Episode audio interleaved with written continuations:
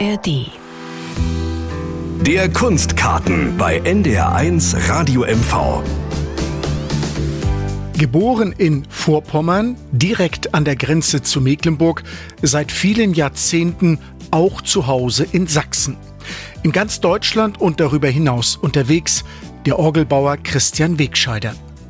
Die Instrumente aus seiner Werkstatt stehen unter anderem in Ahrenshoop und Güstrow, in Weimar und Leipzig, in Bremen und Lübeck sowie in Frankreich, Italien, Island, Polen, Tschechien und Schweden. Inzwischen ist der Orgelbauer Christian Wegscheider 70 Jahre alt und aus diesem Anlass Gast im Kunstkarten von NDR 1 Radio MV. Herzlich willkommen, sagt Axel Seitz.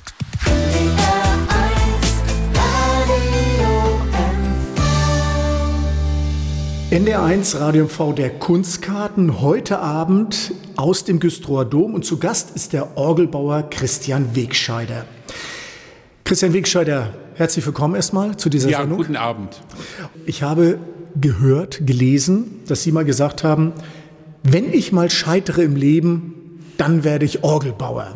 Das haben Sie als junger Mann gesagt. Mann Christian Wegscheider kam dieser Punkt, im Leben gescheitert, um Orgelbauer zu werden. Eine, eine herrliche Geschichte. Ich ähm, bin zum Orgelbau gekommen, eigentlich über die Musik. Damals war ich völlig äh, begeistert mit 17 Kunst der Fuge. Also ich habe mit Kopfhörer und Noten gesessen und äh, mich war, mich hat die Musik interessiert. Ich wusste aber gar nicht, dass es Orgelbau gibt. Ich dachte, die Dinger sind da oder man kauft die. Und dann kam Frau Schuke vom Orgelbau Schuke, die in Ahrenshoop lebte, wo ich ja geboren bin und aufgewachsen bin auf mich zu und sagte eines Tages, Christian, Sie müssen Orgelbauer werden. Und ich guckte sie an und dachte, meine Güte, na klar, die Dinger müssen ja gebaut werden, diese Orgeln. Ich fand den Spruch dann toll. Orgelbauer, mit, das klingt ja auch exotisch.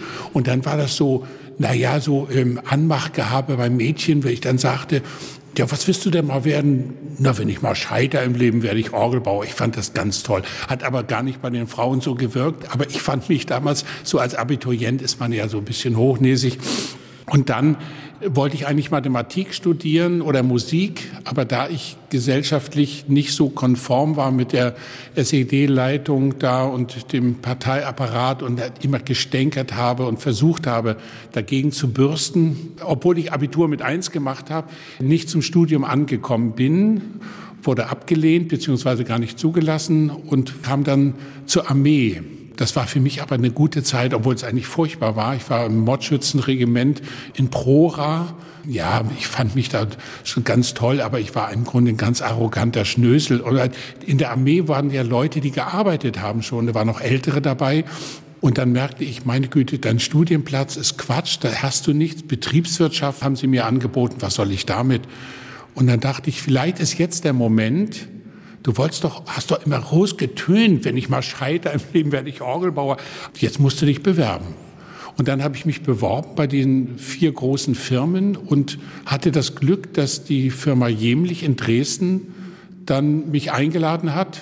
Und das kam auch nur so, weil der Horst Jemlich, mein alter Chef, immer in Wustrow, Ostseebad Wustrow, Urlaub machte und sagte, was? Einer aus Arnshoop will sich bewerben, den gucke ich mir mal an. Wir sitzen hier beide für diesen Kunstkarten von ND1 Radio MV im Güstrower Dom, denn hier haben Sie 1996 mit Ihrer Werkstatt eine neue Orgel, die Chororgel, eingebaut. Darauf kommen wir auch noch später in dieser Sendung zurück. 2024, das ist ein besonderes Jahr. Sie feiern jetzt im Januar Ihren 70. Geburtstag und Ihre Orgelwerkstatt besteht seit 35 Jahren, also ein halbes Leben eine eigene Werkstatt. Gratulation. Ja, vielen Dank. Ich bin selber ganz erstaunt, wie die Zeit vorbeigegangen ist, aber freue mich natürlich, dass ich gesund mit einer tollen Mannschaft diese Zeit ähm, verbracht habe. Wir haben ja zu dritt angefangen und heute sind wir 17. Und meine Leute, die bei mir arbeiten, das ist ein bisschen wie eine Familie, ohne dass, ohne dass wir ganz dicht miteinander sind, außerhalb der Arbeit. Aber in der Arbeit sind wir alle auf Augenhöhe. Dieses Chef und Anweisen, das fand ich nie gut, aber natürlich muss es jemand steuern und die Entscheidung treffen. Jeder kann einen anderen Vorschlag machen, wie technisch man etwas anders baut, wie man musikalisch ein bisschen was anders macht. Er hat nur ein Problem. Er muss mich überzeugen. Mein Vater sagte immer, ein guter Chef zeichnet sich dadurch aus, dass er Leute hat, die besser sind als er selbst. Und daran habe ich mich immer gehalten. 1954, genau am 20. Januar, sind Sie in Ahrenshoop geboren worden. Ich bin kürzlich mal wieder den Grenzweg entlang gegangen.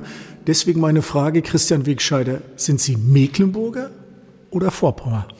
Ja, das war ein herrlicher Streit immer. Ich bin Vorpommer. Auch eine Hausgeburt.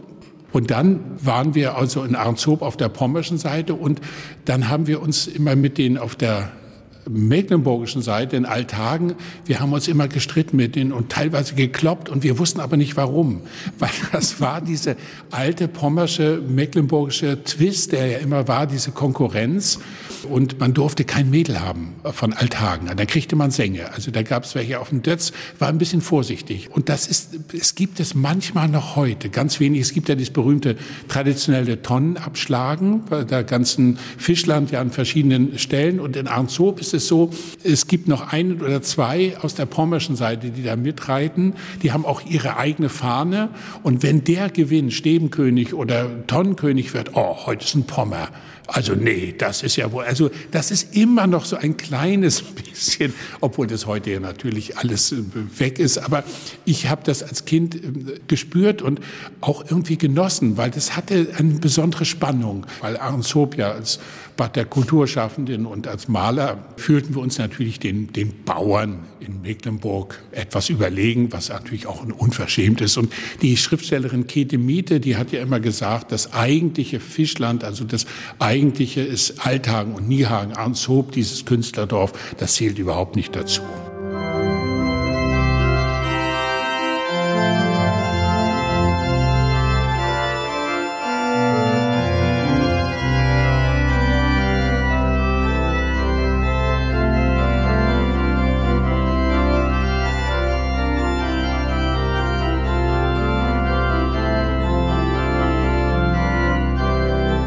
Kantor Martin Ose, Sie kennen diese Wegscheider-Orgel im Güstrower Dom bereits seit 2023 Jahre lang. Was zeichnet diese Orgel aus?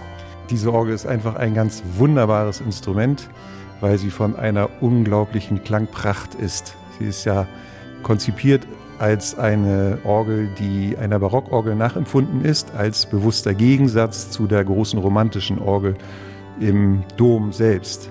Und diese Orgel ist von einer unglaublichen Frische und von wunderbaren Stimmen. Das ist eine relativ neue Orgel, 1996 eingeweiht. Woran unterscheidet sich dieses Instrument beispielsweise von einer Orgel aus dem 19. Jahrhundert? Die Orgeln aus dem 19. Jahrhundert haben einen weichen, romantischen Klang. Diese Orgel hier, wie gesagt, nachempfunden einer Barockorgel, hat einen prächtigen, glänzenden, strahlenden Klang. Was hören wir jetzt von Ihnen, Kantor Martin Ose? Ich spiele ein Präludium von Johann Sebastian Bach, das in C-Dur steht. Ich spiele es deswegen, nicht nur weil es ein wunderbares Stück ist, sondern weil C-Dur auf dieser Orgel ganz besonders gut klingt, weil sie nämlich mitteltönig gestimmt ist, angeglichen mitteltönig gestimmt ist. Und da klingen die Tonarten mit wenig Vorzeichen wunderbar rein.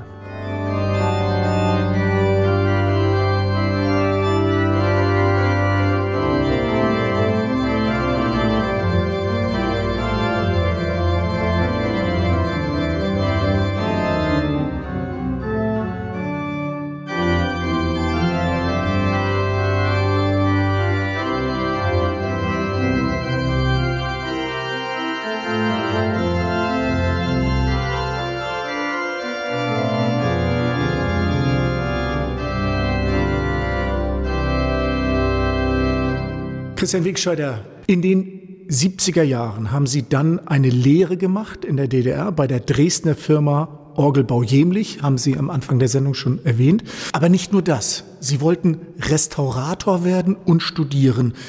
Allerdings war das gar nicht so einfach. Ihnen fehlten eigentlich mehrere Voraussetzungen für das Fernstudium. Richtig. Das war ein bisschen putzig. Ich habe also mich beworben und der Orgelbaumeister Horst Jemlich hat mich dann äh, genommen, aber hat gesagt, Herr Wegscheider, eine Lehre können Sie nicht machen, weil Sie ja Abitur haben. Sie das, Sie müssen dann eine Erwachsenenqualifizierung haben. Aber Sie haben ja, wenn Sie ehrlich sind, gar keine Ahnung von Handwerk. Nee, sag ich, habe ich nicht. Ich habe nur einen unbändigen Willen. Ja, sagt er, das reicht nicht. Können Sie nicht noch ein Jahr irgendwie in der Tischlerei arbeiten? Und dann habe ich einen Tischler gesucht in die Tischlerei Hermann Hinrich in Barth. Und da habe ich dann ein Jahr gearbeitet. Ich habe da sehr viel gelernt, aber auch Hühnerstall sauber machen und Dachteeren, das gehörte damals so dazu. Und dann kam ich äh, zu Firma Jemlich, 75, nach Dresden. Und dann habe ich bei der Firma Jemlich ein halbes Jahr gearbeitet und gemerkt, dieser moderne Orgelbau, das ist nicht meins. Und meine Frau brachte dann die Arbeit, die ist ja eigentlich Tänzerin gewesen, aber hat dann da aufgehört in der komischen Oper und ging an das japanische Palais und restaurierte dort Keramik, zerbrochene Keramik, klebte Scherben zusammen und brachte dann ein Heft mit. Das gibt ein neues Fachschulfernstudium für Musikinstrumente. Was? Sowas gibt es ja unglaublich. Das wäre der Traum. Alte Orgeln oder überhaupt alte Musikinstrumente, wunderbar. Und ich bin dann damit zu meinem Chef Horst Jemlich, ich habe gesagt, hier gibt es ein tolles Studium, ich würde das gerne machen. Aber was war die Grundlage? Die Voraussetzung war natürlich ein Facharbeiterzeugnis, heute würde man sagen Gesellenbrief, dann eine Meisterausbildung und eine zehnjährige Berufserfahrung. Aber ich hatte erst vier Monate im Orgelbau gearbeitet. Da sagte Horst Jemlich, na Herr Wegstein, das fällt ja aus. Ich sage, na ja, es gibt ja manchmal Ausnahmen. Vielleicht gibt es doch eine Möglichkeit. Ich würde da zu diesem Bewerbungsgespräch nach Berlin fahren, Museum für deutsche Geschichte. Ich erinnere mich noch, der hieß Diesner, der Mann, der ist so ein Apparatschik-Typ, der das Studium so leitete. Und dann sagte der zu mir, naja, Herr Wegscheider, Sie haben ja Ihren Facharbeiter. Nee, sage ich, das habe ich noch nicht. Bin gerade bei der Ausbildung erst. Naja, aber Sie müssen ja doch noch Meister haben. Das ist doch Grundlage. Nee, habe ich auch noch nicht. Das ist ja ja, und eine zehnjährige Berufserfahrung, das steht doch in den Unterlagen. Nee, habe ich auch nicht. Ich sage, naja, aber wissen Sie, was ich habe, was die anderen nicht haben? Einen unbändigen Willen. Also ich habe den irgendwie überzeugt. Natürlich kam auch dazu, es waren wenig Studenten und die waren froh, dass sich noch jemand gemeldet hat. Sonst hätte das nicht geklappt. Aber er hat dann gesagt, na gut, dann machen wir hier eine Ausnahme. Und ich kam zurück zu meinem Chef und sagte, der Herr Hemlich, die würden mich nehmen, wenn Sie mich delegieren. Und der guckte mich an, das kann doch nicht wahr sein. Ja, also das liegt jetzt an Ihnen. muss ich mal besprechen mit meinen Leuten. So einen Verrückten hatten wir noch nicht. Und, und dann kam er nächsten Tag und sagte, wissen Sie was, Herr Wegscheider, das, die sind ein bisschen verrückt, aber ich traue Ihnen das zu, wir machen das. Und dann habe ich meine Berufsschule als Orgelbauer immer parallel gemacht und dann immer zum Studium, Fachschul, Fernstudium. Und das war eine tolle Zeit. Am Ende meines Studiums zusammen mit Helmut Werner, dem Restaurator der Firma Eule. Wir sind, haben uns dann sehr angefreundet. Wir haben zusammen die Abschlussarbeit geschrieben, also Diplom-Restaurator dann. Und das war wiederum Glück. Wir haben in Michaelstein Forschungsstelle, Telemann Forschungsstelle, da war Eitel Friedrich Thom, der Direktor.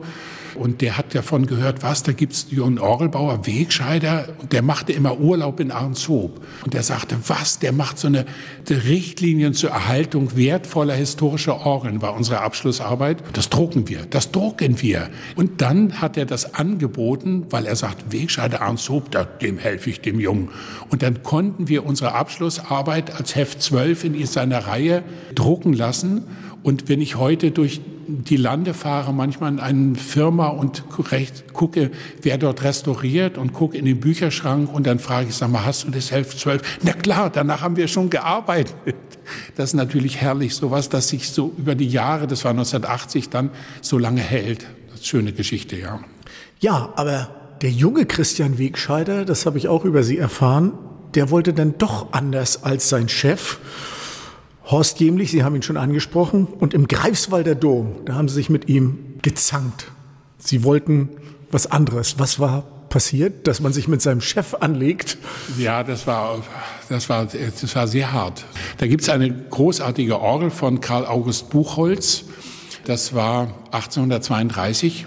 Karl August Buchholz ist der, man kann sagen, der preußische Silbermann des 19. Jahrhunderts in Berlin und war wirklich ein, ein sehr bedeutender Orgelbauer. Das war also 85, 86 war es so, dass der Orgelbau des 19. Jahrhunderts noch nicht die Aufmerksamkeit hatte, die er dann später bekommen sollte.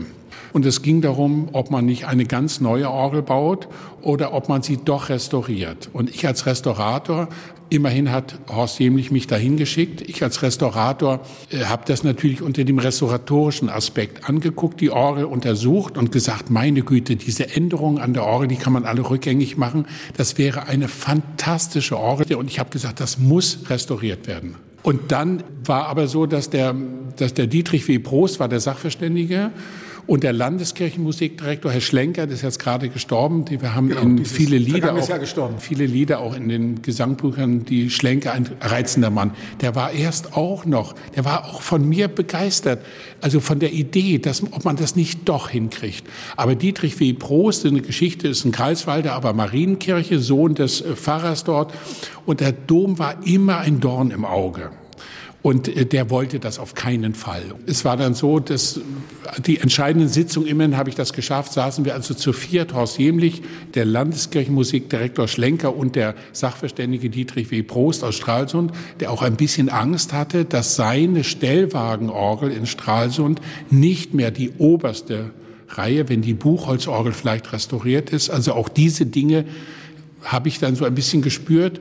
Und dann saßen wir erst zu dritt auf meiner Seite und dann kippte der Schlenker um, dann kippte Horst Jemlich um, dann saß ich dort alleine. Ich wurde überstimmt und dann haben wir wirklich noch ein Kollege, der heute bei mir Pfeifmacher ist, Hartmut Schütz, wir haben dann unseren Chef angezeigt beim Ministerium.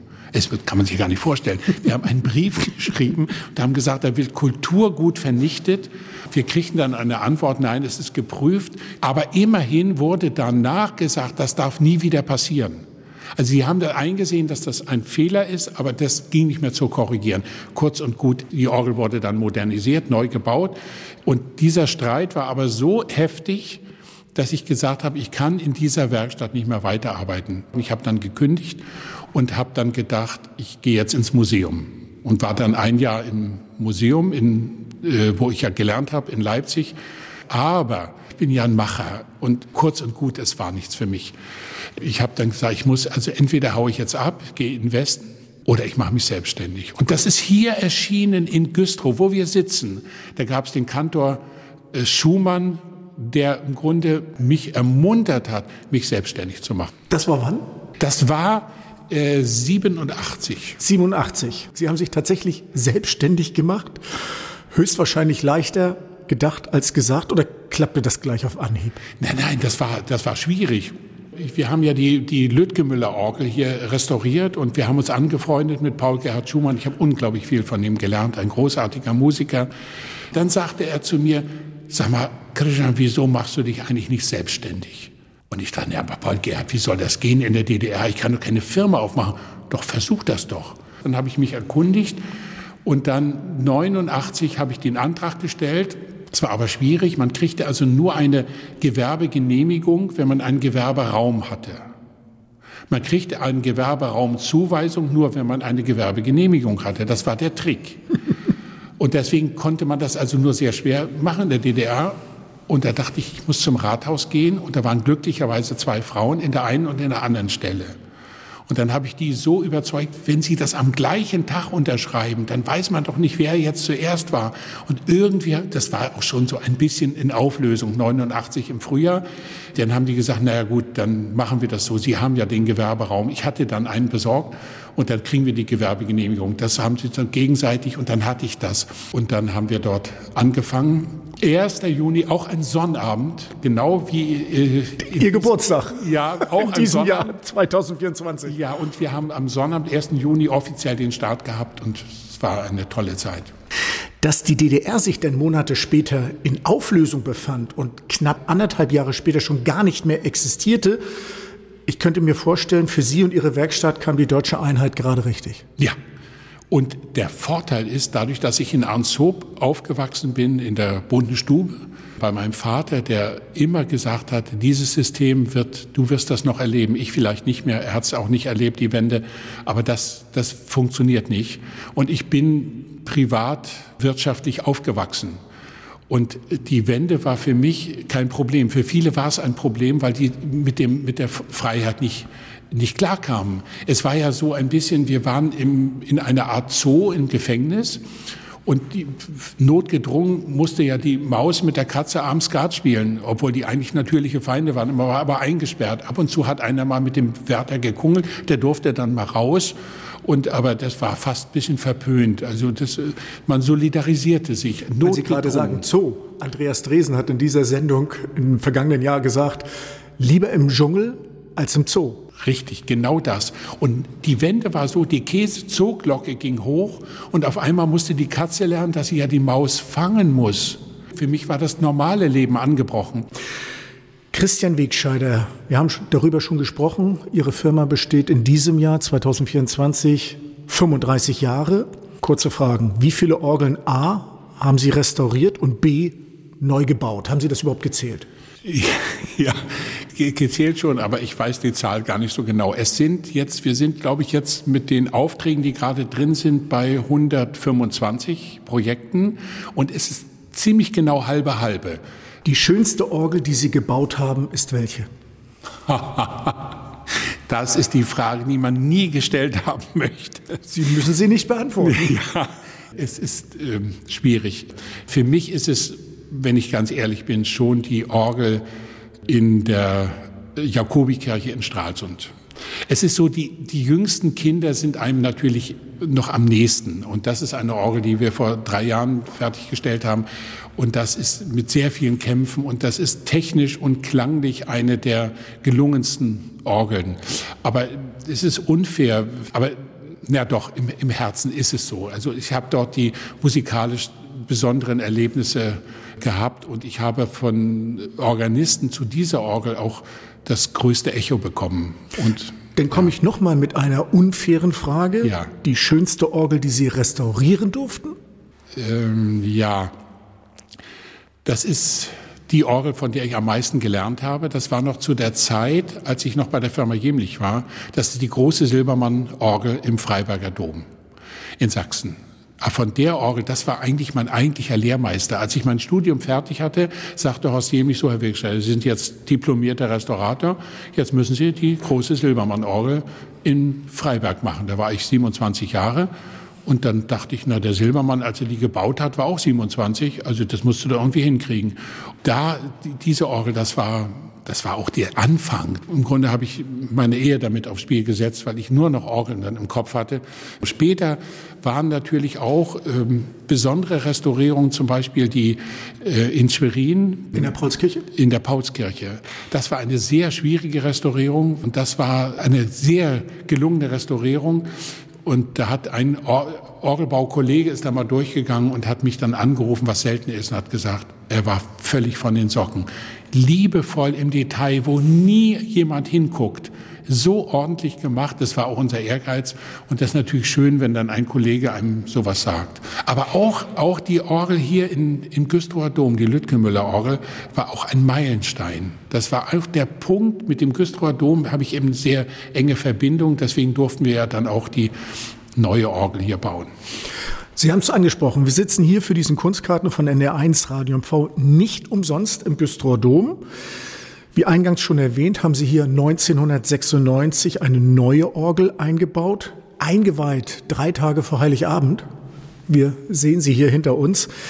Woran können Sie sich erinnern? Welche Herausforderungen gab es bei diesem Instrument? Es war so, hier war vorher eine Orgel, die ist äh, aus dem äh, Anhaltinischen, eine Ladegastorgel von Friedrich Ladegast, ein sehr bedeutender Orgelbauer des 19. Jahrhunderts. Schweriner Dom, Ladegast. Schweriner Dom, Ladegast und natürlich Merseburger Dom und äh, viele andere Orgeln. Die stand hier in der Nordkapelle, erst auf der einen Seite, dann auf der anderen Seite und es gab immer Probleme, äh, Einsatz zur Nordkapelle, hier hängt der Schwebende von Barlach. Richtig, hier hängt der Schwebende von Barlach. Der muss nun immer mit dem Käthe Kollwitz Gesicht immer auf eine Wegscheider Orgel gucken. Das hat er nur davon. ja, aber wir sind, wir sind per Du hier mit dem Barlach Engel. Wir waren ja nur immer hier. Und da war das Problem, wenn hier geheizt ist, da waren Holz- und Metallpfeifen äh, drin, dann geht das etwas unterschiedlich. Das Metall wird schneller warm und dann war das, klang die Orgel immer wie Schifferklavier. Also leider verstimmt. Und der Organist Paul Gerhard Schumann sagte, wenn ich die Orgel verkauft kriege und noch Geld besorgt, würdest du mir hier eine neue Orgel bauen.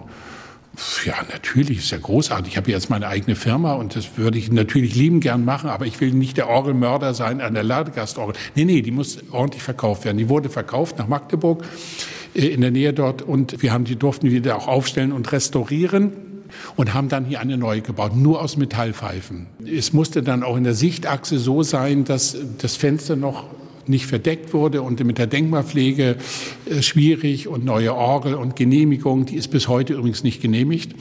Ist auch wunderbar. Es ist wunderbar. Aber der, der Superintendent äh, Karl Sagert hier hat seine Hand drüber gehalten. Großartig. Und weiß das überhaupt noch jemand, dass die gar nicht genehmigt ist? Ich weiß es nicht, ob das, jedenfalls gab es diese Genehmigung nie. Und dann war es so, dass die, die Herausforderung war einmal nur Metallpfeifen. Paul Gerhard Schumann war sehr gut vernetzt mit allen möglichen Leuten, hat alle angeschrieben, das ist wahrscheinlich der letzte Neubau, den ich überhaupt mache, könnt ihr nicht was dazugeben. Jedenfalls waren mehrere Leute, die hier gespendet haben. Und er kam dann zu mir bei der Planung, Christian, ich habe schon wieder Geld, können wir nicht noch einen Doppelkuckuck bauen? Also bauten wir noch einen Doppelkuckuck. Sag mal, jetzt habe ich von dem Hendrich, Wolfgang Hendrich, dieser tolle Schriftsteller, äh, der vormundschaftliche Staat, das Buch, der, der hat ja auch ein bisschen Geld, der will das Glockenspiel noch bezahlen. Kriegst du da noch ein Glockenspiel rein? Ja, pf, pf, ja, wir müssen mal gucken. Können wir vielleicht in die Kniefüllung reinmachen? Ja, Mensch, kann man da nicht noch Pauken reinmachen? Und dann, ja, da müssen wir mal sehen, kann wir an die Turme hängen. Und dann habe ich Pauken besorgt in Dresden von einem Schlagzeuger, richtige Kesselpauken aus dem Orchester. Und dann kam noch der Kuckuck, den man noch ziehen kann, der genauso ist wie der Kuckuck, der hier immer der Senke vor dem Schloss ist der so ein bisschen verstimmt ist, den haben wir dann auch noch eingebaut. Er hatte immer noch, noch was. Und dann hier noch ein, noch ein Zimbelstern, ein Zimbelstern. Da ist eine Frau, eine Katholikin, die spendet hier einen großen Zimbelstern, also relativ viel Geldsumme, weiß ich nicht mehr. Und dann haben wir oben, glaube ich, sechs, sechs Schalenglocken noch reingebaut. Und dann ist Folgendes passiert. Schöne Geschichte. Wir haben die innen dann angeschlossen und der Zimbelstern läuft in der Regel rechts herum. Aber wenn man von hinten guckt, ist rechts herum natürlich vorne links herum. Und mein Kollege, der das, Matthias Weißbach, der das dann angeschlossen hat, sagte, oh, jetzt müssen wir das umdrehen. Die Windzuführung für das Windrad, das läuft falsch rum. Ich sage, stopp, lass das stehen, das verkaufe ich. Das ist das katholische Element in der protestantischen Kirche. Dann habe ich der Spenderin das erzählt, die war begeistert. Und allen Leuten, mit denen sie dann, guckt mal, wie der Zimbelstern läuft, guck mal, der, der läuft links rum, seht ihr? Das ist nämlich das katholische Element in der protestantischen Kirche. Also viel Spaß haben wir damit gemacht. In all den Jahren waren Sie auch immer wieder in Mecklenburg und Vorpommern unterwegs mit Ihrer Firma Christian Wegscheider, beispielsweise in Sagat, Dreweskirchen bei Wismar, Bützow, Bad, Parchim, Stralsund beispielsweise oder Zarrentin und 2013 dann auch in Ihrem Geburtsort Ahrenshoop. Eine besondere Herzensangelegenheit oder doch ein normaler Orgelneubau. Nein, das war was ganz Besonderes. Ich war mit dem Architekten Walter Harthemer, so heißt er, der 51 die Kirche gebaut hat die Schifferkirche. Die ist ja wie so ein umgekehrtes Schiff, so ein Dreigelenkbinder. Er war ein junger Architekt. Irgendwie wurde das genehmigt, war abenteuerlich. Der Pfarrer konnte sich da nie umziehen, der musste also vor den Leuten seinen Talar anziehen. Jedenfalls hat er die Kirche verlängert um ein Joch nach hinten, so dass da eine Sakristei entstand. Und dann war die Idee, sollte man da nicht auch noch eine Orgel reinbauen? Wir haben dann lange überlegt, ob man den Orgel irgendwie als Schiff hängt. Also habe ich gesagt, na ja, es gibt nur die Möglichkeit, dass man eine unsichtbare Orgel macht. Folgende Idee. Diesen zu kleinen Raum können wir ausnutzen.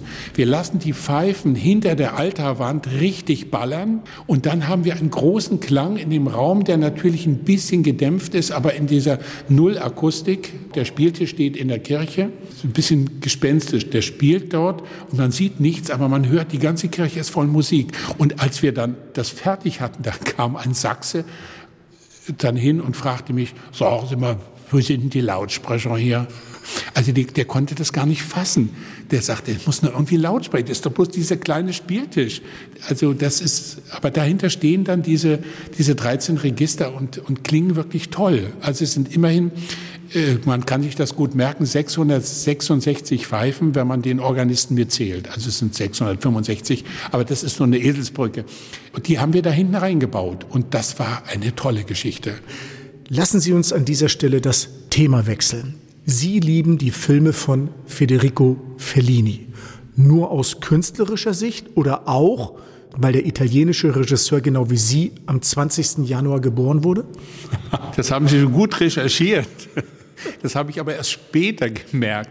Ja, ich war äh, sehr begeistert von von den äh, Filmen von Fellini. Und es ist heute noch mein Lieblingsfilm am Akkord. Den durfte ich sehen, weil meine Cousine das irgendwie rübergeschleust hatte.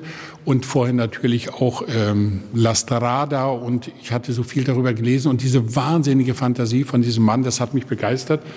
Und dann habe ich äh, erst hinterher gemerkt, dass wir am gleichen Tag geboren sind. Und als ich dann in Italien war und in Rom war, bin ich natürlich zu seinem Haus gleich aber wir reden von nach 1990 das war nach 1989. Das war nach 1990. Also ich bin dann auf seinen Spuren äh, gewesen und äh, das gleich neben der spanischen Treppe, da hatte er sein Haus und äh, in Rimini seine Kindheit. Naja, das hat mich inspiriert in der DDR. Ich dachte, ich muss irgendwas machen, ich will nicht abhauen, aber wir können doch einen Teil dieser verrückten Fantasie, wir können das doch in unser Leben lassen. Und Schiff der Träume. ja, Schiff der Träume. Es 83 gab, erschienen, aber den gab es in der DDR gar nicht. Den gab es nicht und meine Cousine hat mir davon erzählt, aber wir kriegten den nicht rüber. Und sie hat mir erzählt, dass dort eine große Sängerin äh, starb und sich gewünscht hat, dass ihre Asche auf dem Meer verstreut wird, beziehungsweise in den Wind gehalten wird und alle ihre Kollegen fahren dort mit. Und ich dachte, das gibt es doch nicht. Das, und da habe ich gedacht, ich stelle das nach. Ich stelle das für mich nach. Wir machen das und da gibt's ja in Dresden diese wunderbare weiße Flotte mit den Raddampfern. Und wir hatten dann, also es war ein Streichquartett an Bord und eine kleine Orgel an Bord und natürlich ein Klavier. Und ähm, ich habe ja mehrere Fahrten gemacht. Einmal, die erste war Juni 86, glaube ich. Ne? Die, nein, die erste war genau am 26. April 86. Tschernobyl. Tschernobyl. Genau. Wir wussten das nicht. Der kam einen Tag später, hieß oh Gott, ne, esst den Salat nicht, Kinder, auf den Gärten. Und das war, das war, ab, hatte ja so ein bisschen apokalyptische Züge plötzlich. Nein, das war, das war im April und das war, war großartig. Und das Ganze wurde finanziert durch die Leute selber. Ich hatte es erstmal nur vorgeschossen. Dann haben wir Opernarien und da habe ich auch meine Frau dann, meine jetzige Frau etwas näher kennengelernt. Und wir haben dann versucht, diesen, dieses Besondere aus dem, ich habe sehr viele sogenannten Wessis, Freunde eingeladen, die kamen dann auch alle und haben dann Dinge mitgebracht, die es in der DDR nicht zu kaufen gab. Also so ein Bullybus, VW-Bus, das war KDW sechste Etage. Also dort diese, es war unglaublich, was wir da an Zeug rangefahren hatten und die DDR-Leute ausgehungert ja nach diesen Dingen. Das war also äh, völlig absurd. Dann diese Musik auf dem Schiff, auch ein Jazz-Gitarrist war dann eine Zigeunerband, Sinti Swing. Es war ein Stück totale Freiheit. Es war ja auf dem Schiff, niemand konnte uns mehr einholen. Es war, es war unglaublich. Und die, die Wessis, die kamen, die konnten das nicht fassen wie kreativ die Ossis sind. Sie haben es selber, glaube ich, Traumreisen genannt? Oder man ja. bezeichnet so Traumreisen, Reisen aus der DDR hinaus, Richtig. die aber in der DDR stattfanden. Richtig, so ist es. Und die Stasi hat sich natürlich auch gedacht, was macht, machen die Leute da unten? Ja. kam aber trotzdem nicht so richtig an Bord.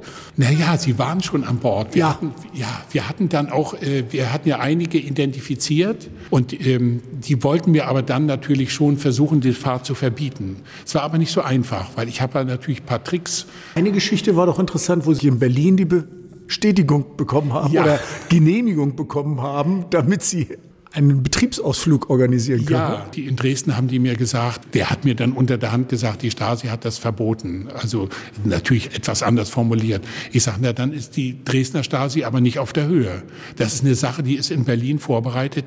Jedenfalls bin ich dann dahin gefahren zu dem Rat für Museumswesen Mann und habe gesagt, dass wir jetzt so eine Fahrt machen wollen und und äh, hab dann, ich brauche aber so eine, ich kann das doch nicht privat machen, ich muss doch einen Zettel haben. Ja, klar, klar, kann ich Ihnen ja schreiben, sagte der. Dann, wir sind ja eine Gruppe von Instrumentenrestauratoren. Dann fing der an zu tippen, spannte den Bogen ein, stand Rat für Museumswesen beim Ministerium für Kultur. Oh, dieser Bogen, dieser Briefbogen war natürlich, dann hat er das hingeschrieben mit den Leuten, wie viel und so. Und was, so viele Leute sollen da drauf? 120, glaube ich, hatte ich, oder 150. Ich sagte, na, Herr Kiau, das kostet doch was. Wir können ja auch zu zwölf fahren. Wir sind ja bloß zwölf in der Gruppe, aber den können wir doch dir nicht bezahlen. Also wenn Sie das bezahlen, dann fahren wir zu zwölf. Ja, wir haben auch kein Geld. Ich sag, sehen Sie, jeder muss zehn Leute mitbringen. Also das sind aber alles Freunde. Ja, ja, das sind alles Freunde. Dann bin ich wieder nach Dresden gefahren, habe gesagt, hier zu der Weißen Flotte, zu dem Mann, gucken Sie sich das an. Die Dresdner Stasi ist nicht auf der Höhe. Das muss stattfinden. Und die haben das nicht raus. Später habe ich in meinen Akten gefunden, man, es muss rauszukriegen sein, wie Wegscheider zu dieser Einladung gekommen ist. Ja, die haben es nicht geschafft. Es gab Zugfahrten, also Indianerüberfall. Und ein anderes Mal gab es auch frischen, hier in Mecklenburg würde man sagen, auch in Vorpommern, Platenkuchen vom ja. Bäcker direkt am Bahnsteig. Ich bin ja so ein korpulenter Mops und esse gerne Kuchen. Und ein Kindertraum war von mir, Dampfzüge fand ich immer wunderbar. Dampflokomotive hat ja auch was Tolles. Dieser Geruch und dann diese, dieses, ja, das ist was Tolles. Und dann Dampflokomotive und dann wollte ich immer das Fenster aufmachen und dann wollte ich warmen Bäckerkuchen. Und dann habe ich den direkt, der Zug fährte an einer Bäckerei vorbei in Oberkarsdorf. Und den habe den Bäckermeister Müller dann überredet, dass der da an dem Sonntag dann 600 Stück Kuchen macht auf Brettern und der Zug hält dann, äh, nee, der kann doch nicht halten, das geht doch gar nicht, der stellt doch drei Straßen, der kann doch nicht halten. Doch, an dem Tag hält er dort. Den Lokführer habe ich bestochen, dass der da wirklich hält und dann den Kuchen vorbeigetragen. Es war unglaublich. Also so Träume, also die, man greift so raus, die ganze, die waren völlig im Baff. Und dann kam der Indianerüberfall mit den Radebeuler Indianern. Das war also auch wunderbar. Das ist organisiert. Der Lokführer wusste nichts.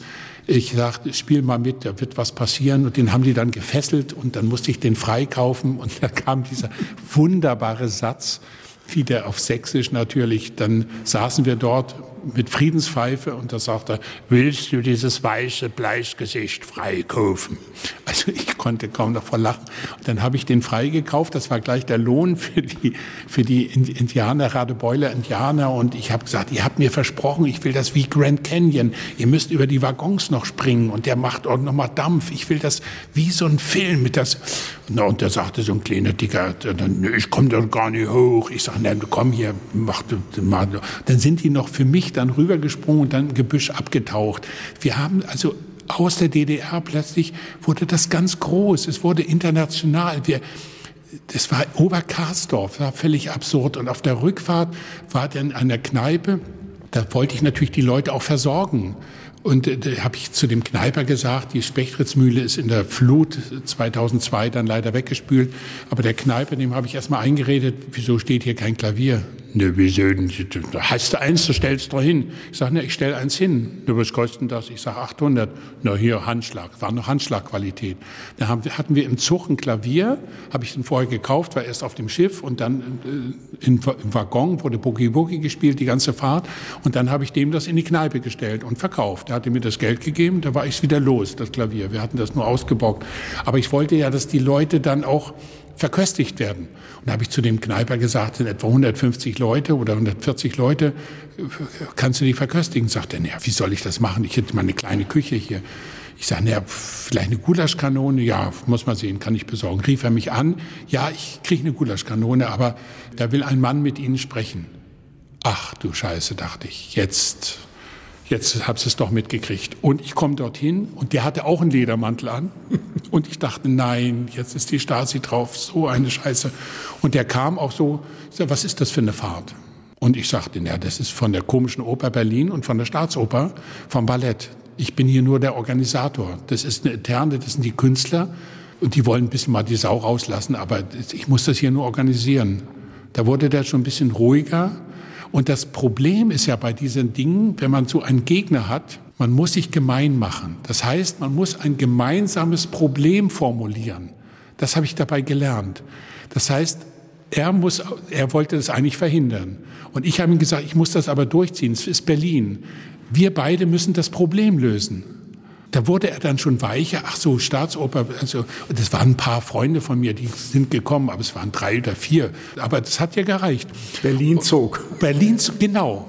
Und dann sagt er, na ja, aber jede, jede Gulaschkanone hat ja ihren Koch. Ich sage, naja, das ist doch gut. Ja, aber das ist ja ein Sonntag. Der müsste dann extra was bezahlt kriegen. Das ist dann in dem Budget nicht drin. Ich sage, naja, das ist ja kein Problem. Was kostet das? Das werden dann 100 Mark extra.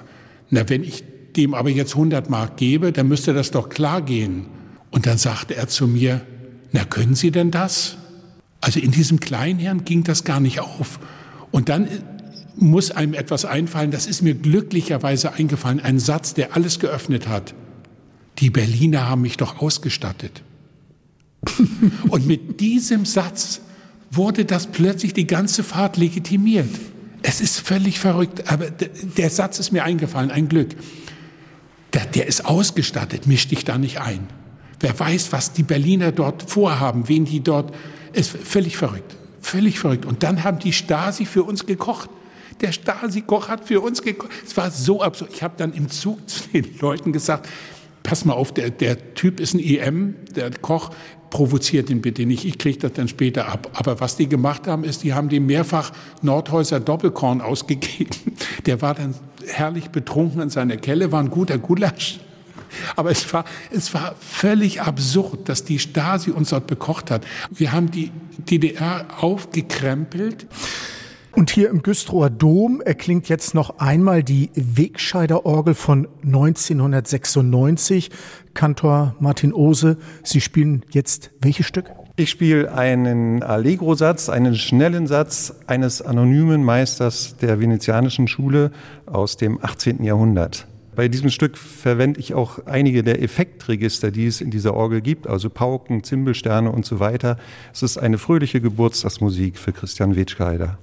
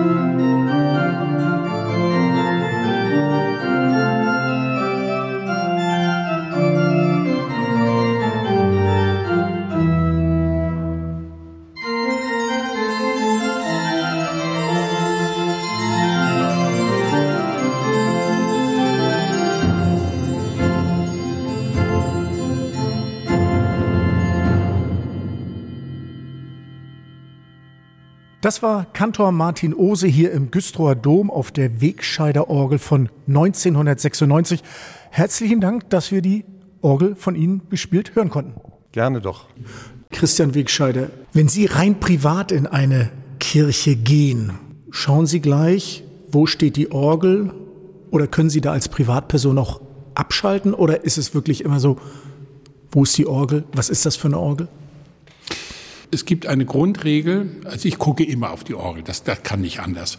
Aber ich gehe immer so weit vor und warte den Moment, wo man sich umdreht. Also das ist, ja, ich weiß das Wort nicht dafür, das ist so eine Spannung und ich zögere die Schritte raus. Ich genieße den Moment, wenn man sich umdreht. Und also ich nehme den Raum optisch wahr, drehe mich um und erwarte eine bestimmte Orgel aus dem Raum. Und manchmal wird man beglückt, dass man sagt, meine Güte, das ist ja toll. Oder man denkt manchmal, oh, das ist dem nicht viel eingefallen.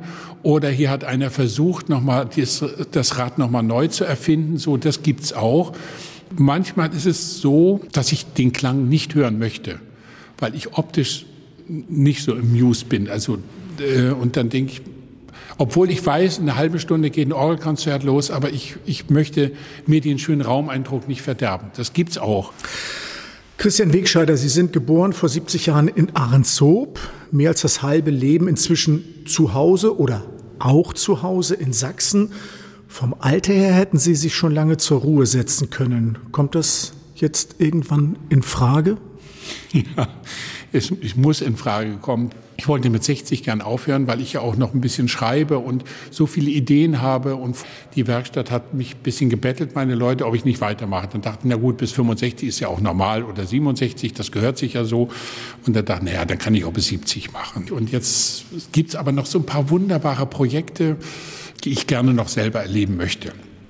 Das ist also so die Frage. Nach dem Orgelbau ist vor dem Orgelbau. Welche Aufgaben stehen in diesem Jahr 2024 ganz oben auf der Prioritätenliste für Ihre Werkstatt?